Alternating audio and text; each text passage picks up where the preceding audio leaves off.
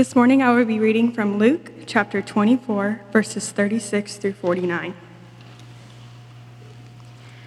As they were talking about these things, Jesus himself stood among them and said to them, Peace to you. But they were startled and frightened and thought they saw a spirit. And he said to them, Why are you troubled, and why do doubts arise in your hearts? See my hands and my feet, that it is I myself. Touch me and see. For a spirit does not have flesh and bones, as you see that I have. And when he had said this, he showed them his hands and his feet. And while they still disbelieved for joy and were marveling, he said to them, Have you anything here to eat? They gave him a piece of broiled fish, and he took it and ate before them. Then he said to them, These are my words that I spoke to you while I was still with you, that everything written about me in the law of Moses and the prophets and the Psalms must be fulfilled. Then he opened their minds to understand the scriptures. And he said to them, Thus it is written that the Christ should suffer and on the third day rise from the dead, and that repentance for the forgiveness of sins should be proclaimed in his name to all nations, beginning from Jerusalem.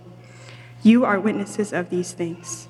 And behold, I am sending the promise of my Father upon you, but stay in the city until you are clothed with power from on high.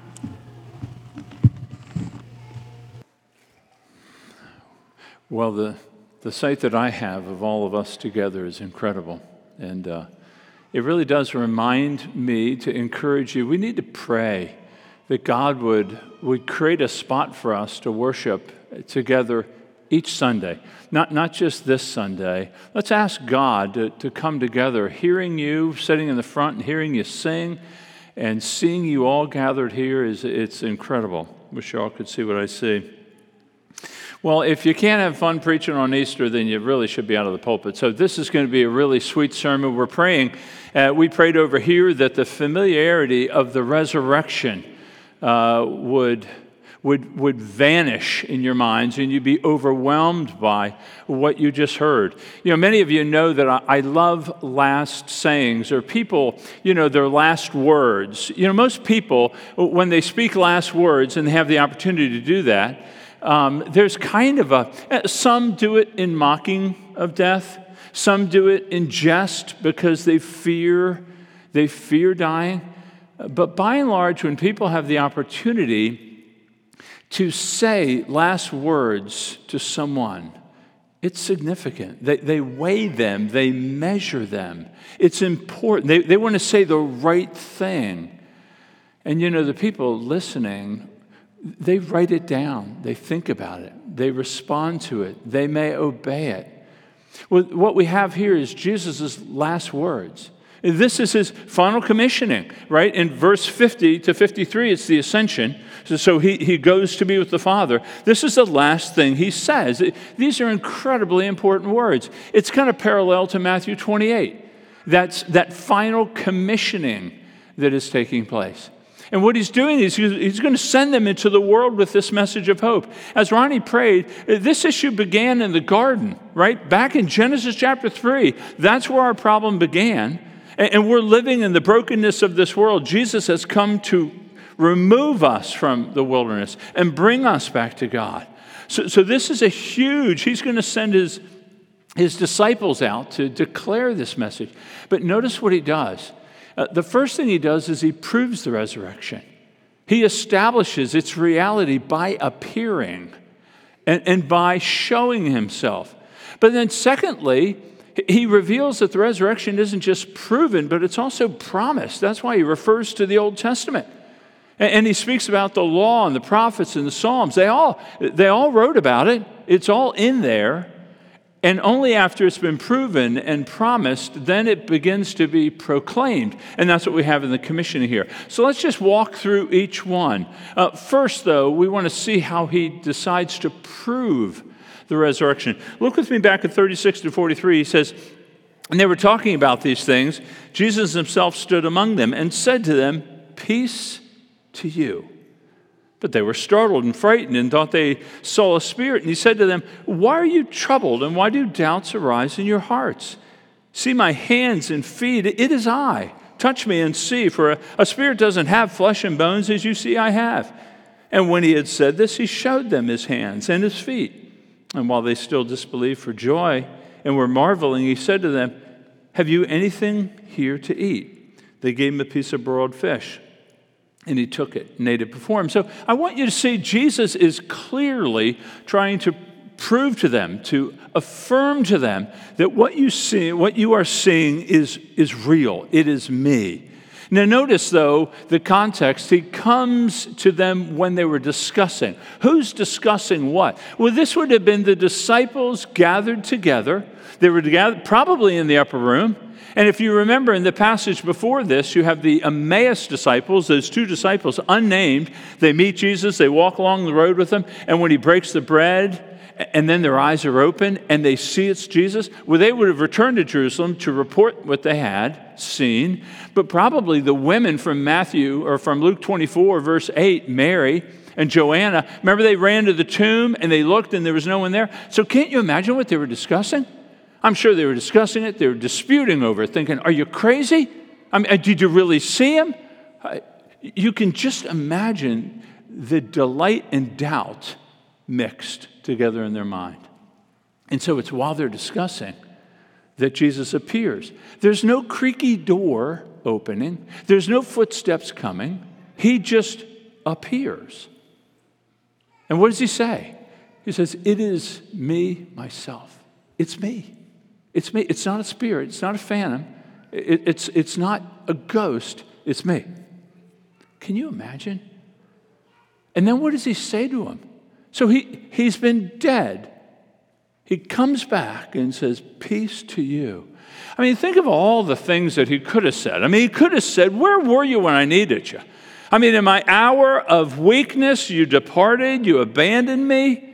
There was no harshness, no rebuke.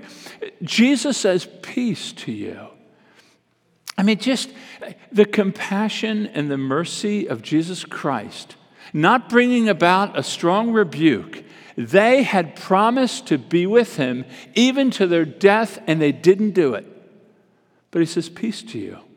That's what he's come to bring, right? I mean, the angels, when he was born, Uh, what do they say? Glory to God in the highest, and peace among men on whom his favor rests. He came to bring peace. I hope you know this peace that would come from one that has come out of the grave.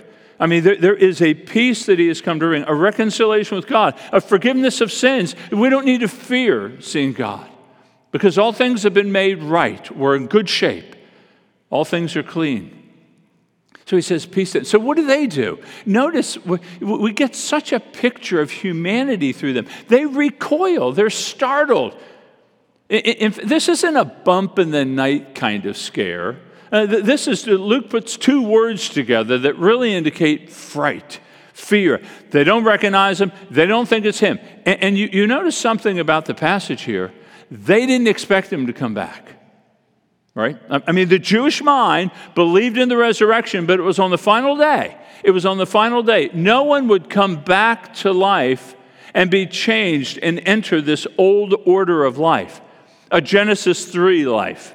They didn't believe that really encourages us in veracity of the account. They didn't expect him. That's why they're startled and that's why they're shocked. And so they're looking at him. And what does Jesus do? This is really a good word for us. He asks them a question Why do doubts arise in your heart? Again, you see the gentleness. He's using questions to draw us to himself. Why do doubts arise? And then what does he do? He doesn't move in frustration over their, uh, over their dullness, but he says, Look at me. Engage your eyes. You've got eyes in your head. Look at me. Engage your senses. They've already heard him. Now he's saying, Look at me. Then he says, Touch me. put, your, put your hands in the scars. It's I. It is me, myself. It's me appearing to you. You see the kindness of Jesus coming and, and, and helping them overcome their doubt and fear. Notice what it says, though. In the text, it says, they still disbelieved for joy and were marveling. What does this mean? Well, I mean, I think you can, I think you can imagine what it means. If you see a dead person standing before you that was dead and now they're alive and their scars are right there, what would you do? I mean, your mind would be shooting everywhere.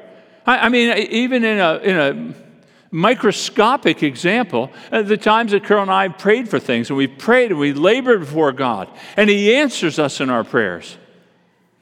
And then we say, What? I can't believe He did that.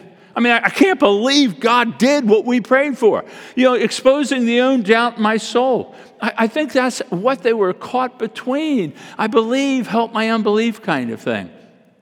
Overwhelmed and yet uncertain. But notice what Jesus does. To their persistent disbelief, he says, Do you have anything to eat? Now, folks, I know most of you are just near being biblical scholars. He wasn't hungry.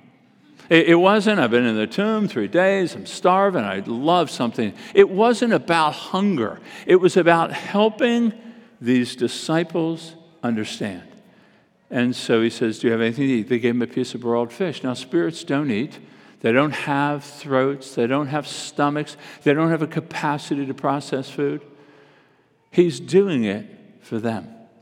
He's appealing to their physical senses to help them understand. It is I. It is me. Kindness of God here. So, folks, Jesus came to prove to them the reality that though he was dead, he now is alive and standing among them. A, a couple things it proves for you and I to kind of walk away with. One would be it, it proves the glory of Jesus Christ, right? It establishes Jesus. If you were uncertain about who he was or what he claimed to be, everything's cleared up for us, right? He is the Son of the living God. He is the Messiah. He's the one that has come to save. Nobody else has experienced this, only he has. It establishes him as glorious and as sufficient to save. He is sufficient. So he did come to make peace, and the fact that he was raised establishes before us that he did, in fact, make a legitimate peace. You don't have to wonder, was he enough? In fact, Paul kind of draws these implications in Romans. He says, concerning his son, who is descended from David according to the flesh, and was declared to be the Son of God in power according to the Spirit of holiness by his resurrection. So, by his resurrection, we are to see, yep, God's affirming he is the Son of God. But then he says in chapter 4, he says, It will be counted to us who believe in him, who raised him from the dead, our Lord Jesus, who was delivered up for our trespasses and raised for our justification. What I'm saying is this is that Jesus being raised establishes to us we've been justified, we've been forgiven. So, those of us who want to keep clinging to sin and thinking, you know what, well, God might be able to forgive me, I can't forgive myself uh, my sins are too great. Eh, you don't have an argument. You don't have a leg to stand on. He was raised, establishing for us, He has earned for us forgiveness and peace with God. Friends, we are to be the ones who rejoice in this. The rest of the world is burdened by guilt and shame, carrying corpses from years before. And yet he says here, no, we, he's been raised for our justification. Listen, Paul said, and he made it very clear in 1 Corinthians, he said, if Christ is not raised, then we are men and women to be pitied because we've just been so gullible. That, that we to be pitied, we're liars because we're promoting a message that's not true. And, and here's the kicker we're still dead in our sins. Now, that, that ought to overwhelm us because now we aren't clean. Uh, we still are dragging all these things behind. We still have a day before God where we have to count, but, but not so. His resurrection means we've been justified. Rejoice. If you're, if you're still, I, I, I pray that for the Christian here who has trusted in Christ, you will not walk out the door. You may remember them. They may remind you of God's glory in your life, but may they not burden you. Not on this resurrection day. His resurrection was to establish we have peace with God. But, but it also establishes the fact that he's gentle. I mean, look at Jesus. He acquiesces to them, doesn't he? He, moves to their needs. Uh, I'll even eat fish for you. I, will show you my hands, my feet. You can touch them. You see the compassion of Jesus. So many times I think we, we we look more at ourselves and our own brokenness and our own failures, and, and we don't look at his care and his kindness to us. You know, J.C. Ryle said that he is much more willing to forgive than we are willing to be forgiven. He is much more willing to pardon than we are willing to be pardoned. He says, There is in his almighty heart an infinite willingness to put away man's sins.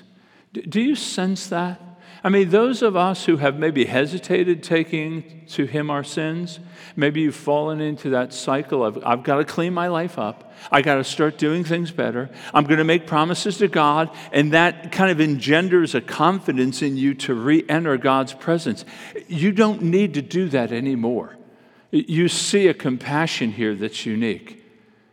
And not only is this compassion, it's almost like his kindness is meant to draw us to himself, that we would seek repentance. I will go to him. I, I will take my burdens to him. He is gentle, he's kind, he's lowly. We just sang about it. But, but there's some instruction for us too. Do you notice how kind he is to the weak disciples?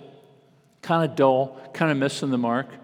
Uh, we, could, we could really emulate some of this. You know, when you think about those Christians in your life, they're new maybe in the faith, maybe they're troubled, maybe they're constantly struggling and trying, they're, they're just kind of fouling up all over the place. Uh, could we be patient with them as well? I mean, and, and not trying to cultivate a weakness in somebody, but might we capitulate a little? You know, might we bend a little bit for them? Uh, trying to meet them along the way like Jesus does with these disciples. I think it, it's a lesson for us. So, first, this resurrection proves that Jesus is the glorious, right? He's the king. A new age has begun. Begun. He's been raised, but, but he's also been kind to us. But, but then, secondly, it speaks to you as well. It speaks to me. It speaks to us about hope in the face of death. I mean, you see Jesus, right? He, he comes out, and when he says, Look at me and touch me, he's showing them the scars. So he was raised in the body that he died with. So we say in, in, theological terms there's continuity and discontinuity. There's continuity, it's the same body that he was living with among the disciples, it, it has now been raised. Discontinuity in that it's changed, he appears, he disappears. That, that it's not working in exactly the same measure. There's continuity, same body, but different. Friends, this is the hope that we have that we shall too be raised. And you're raised with your bodies. The dust is gathered together, changed, different. You know, as, as Jeremy spoke about from 1 Corinthians 15 in prayer, the, the perishable will put on imperishable, the mortal will put on immortality, the physical will put on spiritual, and the weak will put on strong. But, but, but we are the same. There's continuity and discontinuity. This means you don't have to fear death. Uh, death is the great opponent, isn't it? But he says we're going to be changed and like him, to be like him. In 1 John, he says, Beloved, we are God's children now, and what we will be has not yet appeared, but we know that when he appears, we shall be like him, because we shall see him as he is. That's the hope that we have. Now, listen, the greatest fear for men and women from the dawn of time has been death, the brevity of life. It's all going to end. Right? No one gets around death. All must go through death. Luc Ferry wrote a book called A Brief History of Thought. He's a French philosopher, and he's writing on philosophy and the origins of it. And in his book, he speaks about that really death and trying to have meaning in this life, that that's what birthed philosophy. It's what birth. How do we find meaning and value in a life that we know ends? What kind of ultimate value and purpose can we have when it all ends? And you know, within a generation, you're forgotten. There's a certain irreversibility about life. Edgar Allan Poe, in his poem, The Raven, if you've read it, uh, the, the, the raven is perched on the ledge saying, Nevermore, nevermore, nevermore. And this idea was that you can never go back.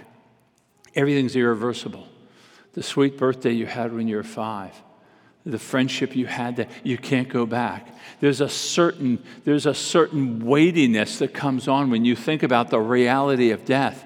Never more, never more. And yet Jesus has come and put our death to death so that we have life. You have life. For the Christian here, you don't need to fear death. You don't need to fear the irreversibility of life. You don't need to fear these things that have gone past. They've been forgiven, reconciled. He's making all things new. In fact, the writer of Hebrews says, Since therefore the children share in flesh and blood, he himself likewise partook of the same things, that through death he might destroy the one who has the power of death, that is the devil, and deliver all those who th- through fear of death were subject to lifelong slavery. Friends, I, I tell you, if there's one day for you to think about the brevity of life and then laugh that he has conquered death.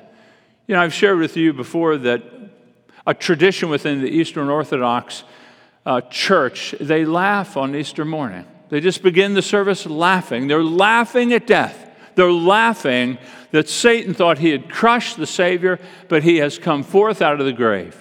So we can say with Paul, if the spirit of him who raised Jesus from the dead dwells in you, he who raised Christ Jesus from the dead will give life to your mortal body through his spirit. Do you believe that? That if you have been born again, the Spirit of God dwelling within you, you will be raised as Jesus was raised. Does this not change the way we look at life tomorrow and the next day? He says in 2 Corinthians, we also believe, knowing that he who raised the Lord Jesus will raise us with Jesus and bring us with you into his presence. Is that an incredible? That, that, that is our hope.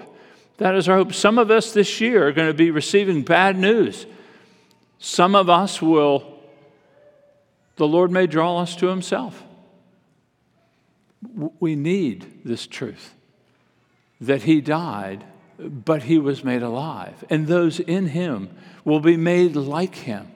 Friends, this is, this is something to be celebrated, and I pray you would celebrate it with me. But not just that, do you see how the resurrection also kind of challenges faith? Do you see that seeing is not believing? I can't tell you how many times I've heard from someone say, Well, if I could just see it, then I believe it. Not so. Look, we got evidence right here. You can see it and not believe it. You know, there's something about faith. I think sometimes we struggle with believing this, and maybe you're struggling right now. It just seems too good to be true. It just seems, you know, we have this expression there is no free lunch. There's no free lunch. And, and we just think if it's too good, then I can't believe it. And yet we find here that's what they struggle with. It seems too good to be true, friends. It's true. We have these eyewitnesses. He says, Look at me, touch me. I'll eat food in front of you to help me, to help you believe. So, first, we see here in this story that Jesus has come to prove the resurrection, and, he, and he's done that. But notice also that he's come to show us that the resurrection was promised. It was promised. Look with me at 44 to 47.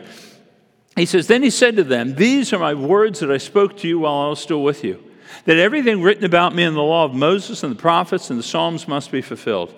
Then he opened their minds to understand the scriptures and said to them, It is written that the Christ should suffer and on the third day rise from the dead, and that repentance for the forgiveness of sins should be proclaimed in his name to all the nations, beginning from Jerusalem. So, so here you see, let me just point out, if I can, back in the text, you see again the gentleness and the mercy of Jesus. He says, He said to them, These are my words that I spoke to you while I was with you. This was like a I told you so moment that he took a pass on. He could have, I told you so. These were the words I spoke to you. But gently he reminds him, I did say this to you. I did say that all these things must be fulfilled. In other words, this idea that Jesus had to suffer and die and then be raised, that, that it wasn't a misfortune. It wasn't something that we should lament over. It's not something that is a problem. No, it was all written about. It, by necessity, I had to do it. God had planned from the beginning that the heel of the seed would be bruised and he would be bruised in death so as to give us life. That was always God's plan. God always intended to save. He always intended to redeem. He always intended to pull back to himself his creation. And he was going to do it, not through any man made effort, but through his own son. It must happen this way. And notice that he says the law of Moses and the prophets and the Psalms. Nowhere do you see that. He's showing the totality of Scripture. All of Scripture is pointing to and establishing the reality it had to be this way. All of it. Now, it says he opened his mind to the Scriptures. Hadn't they already understood some of these things? I believe they did. But I think he's giving them a deeper understanding of those texts, like in Psalm 22 or Psalm 69 or Isaiah 53 or 2 Samuel 7. He gave those texts to show, no, these are pointing to the Messiah.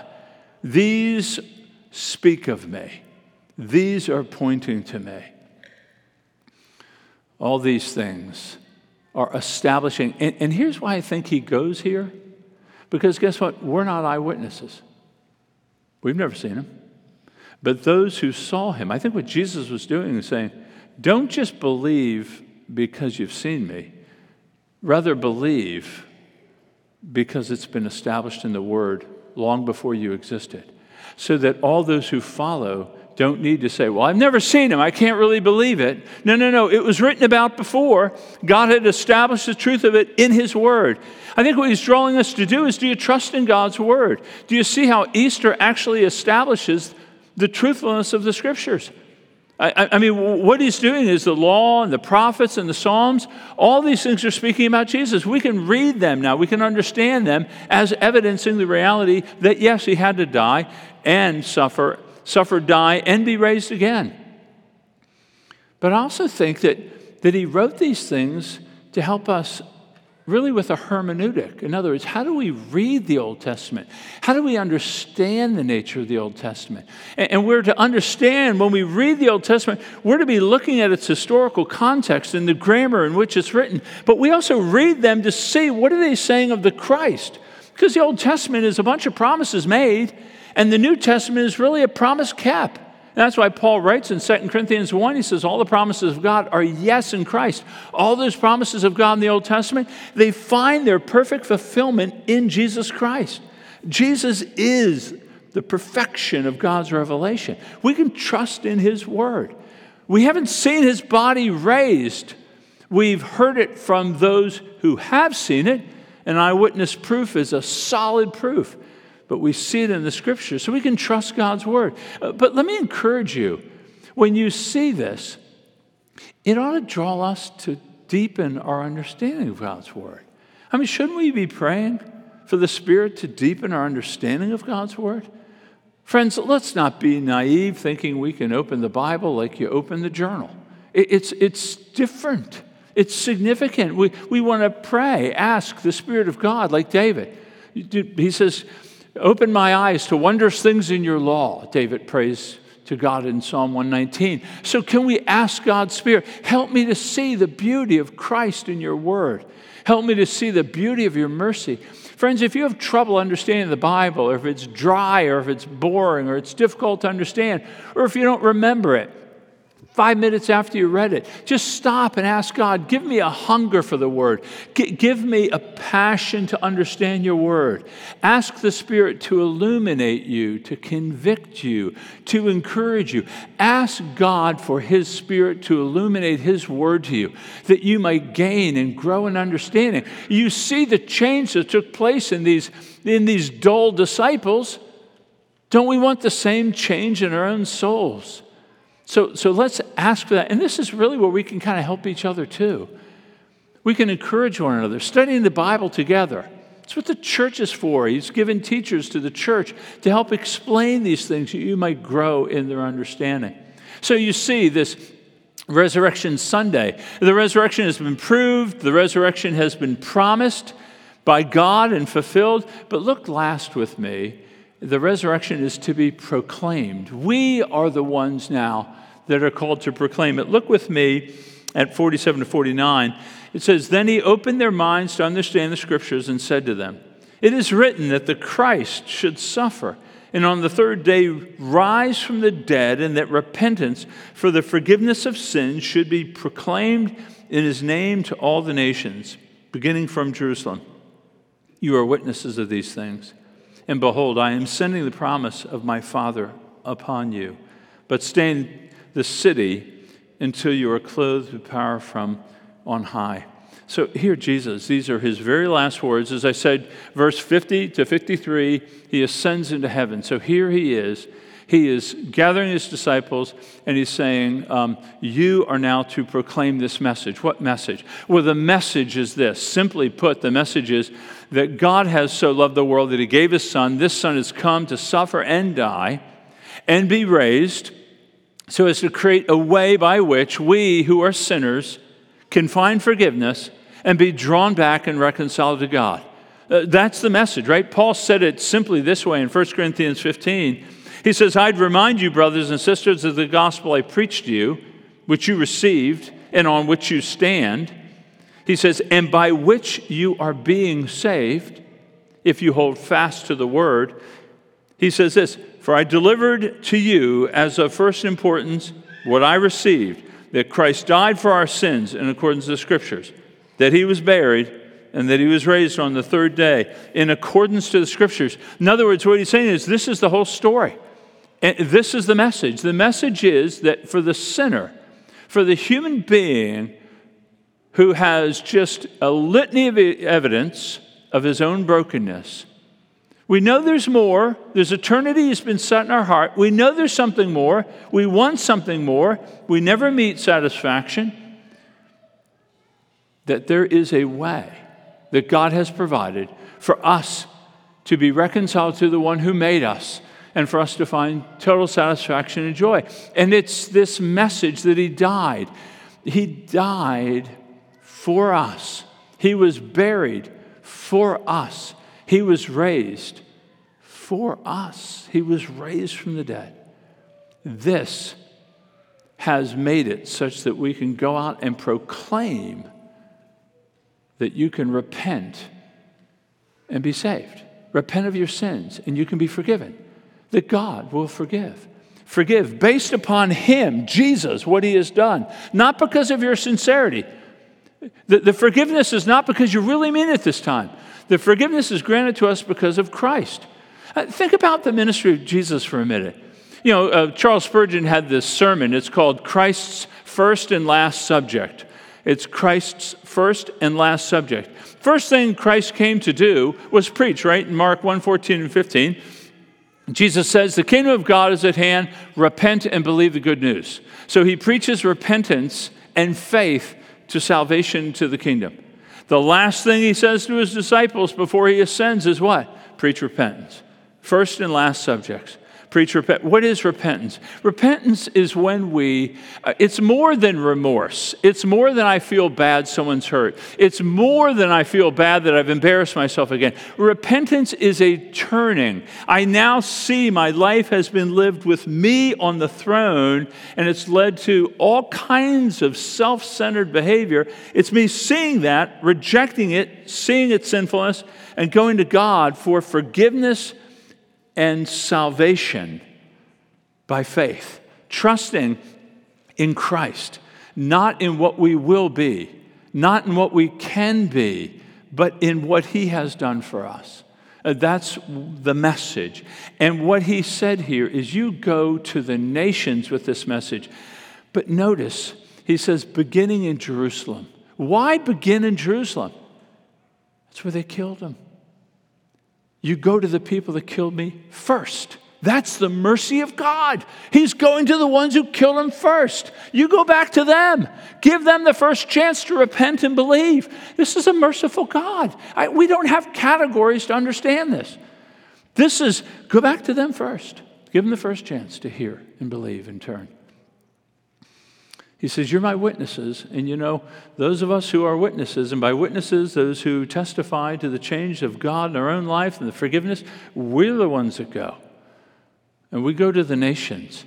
Folks, this is why we desire to build up our, our missions emphasis in the church, why we, why we dedicate a large percentage of the budget to it. We do want the nations all, not because we are counting scalps, we want the nations to know so that the glory of God might be enjoyed by the breath of his creation. That's why. We want them to know. You know, if you're a Christian here, when you felt the weight of sin fall off, when you came to understand, I really can be forgiven, when you, when you came down and the, and the relief you had, maybe, maybe it was manifest in tears, maybe it was just the burdens removed. We want others to have that same feeling. I mean, it's like a, you know, the, the joy of a beggar who finds bread. He wants to share it with other beggars too. That's us. So, so we're called to take this message. But notice, you're, you're like, yeah, Tom, I'm not an evangelist. I can't do this sort of thing. I, I, I don't have all the answers to all the apologetical issues that there are. I can't defend all the stuff that's raised to me. But notice what Jesus said. He's sending out these disciples, and he, and he says to them, I will I will send the promise of the Father. Okay, back in John 16, Jesus promised that the Father would send the Spirit. He'll send the Spirit to us. See, do you see the triune God right here? Jesus asking the Father for the Spirit. The triune God will equip his church with power. Not a power like you're going to become a Marvel character. It, it's a power of the Spirit that will give you the right words. You'll have the right posture you, will have the right timing. It may be difficult, it may be painful sometimes, but, but then that it will produce a fruit by which you have trouble believing it's been produced. He'll use you, all of you, not just the trained people. He uses you. So, so let me just wrap it up with this. You, you see, the resurrection is proved, the resurrection was promised, and that we those who remain, who have been, t- we proclaim this message. Now, I, I hope for those of us, because we all are together, and this is so sweet, I hope you, for those of you who are here who are uncertain about where you stand with God, do you hear that the, the message is repentance and faith? That to be forgiven of sin, to be reconciled to God, to no longer fear death, it comes through faith in Jesus. And it, the faith is anchored in the fact that he came and lived, he died, and he was raised again. This is what we need to believe. This is what we need to hold firmly to. This is by which we're saved. I hope today that you would consider that. Wherever you stand with God, do you understand this message? Do you understand the need to repent for the forgiveness of sins? There is no other way. There is no other name under heaven by which we must be saved. But I also pray that for those of you who have repented, you enjoy right now the promise that you will be raised just as he was raised. Would you rejoice with me? Would you, would you take the issues of your life, the struggles, the trials, the issues, the uncertainties? What am I going to do with my life? What about my relationships? What about my job? What about my health? All those things are legitimate concerns. They just have to be drawn into the same picture that you have of this story that he's been raised from the dead, and now he sits at the right hand of God, far above rule, authority, and power and dominion for us.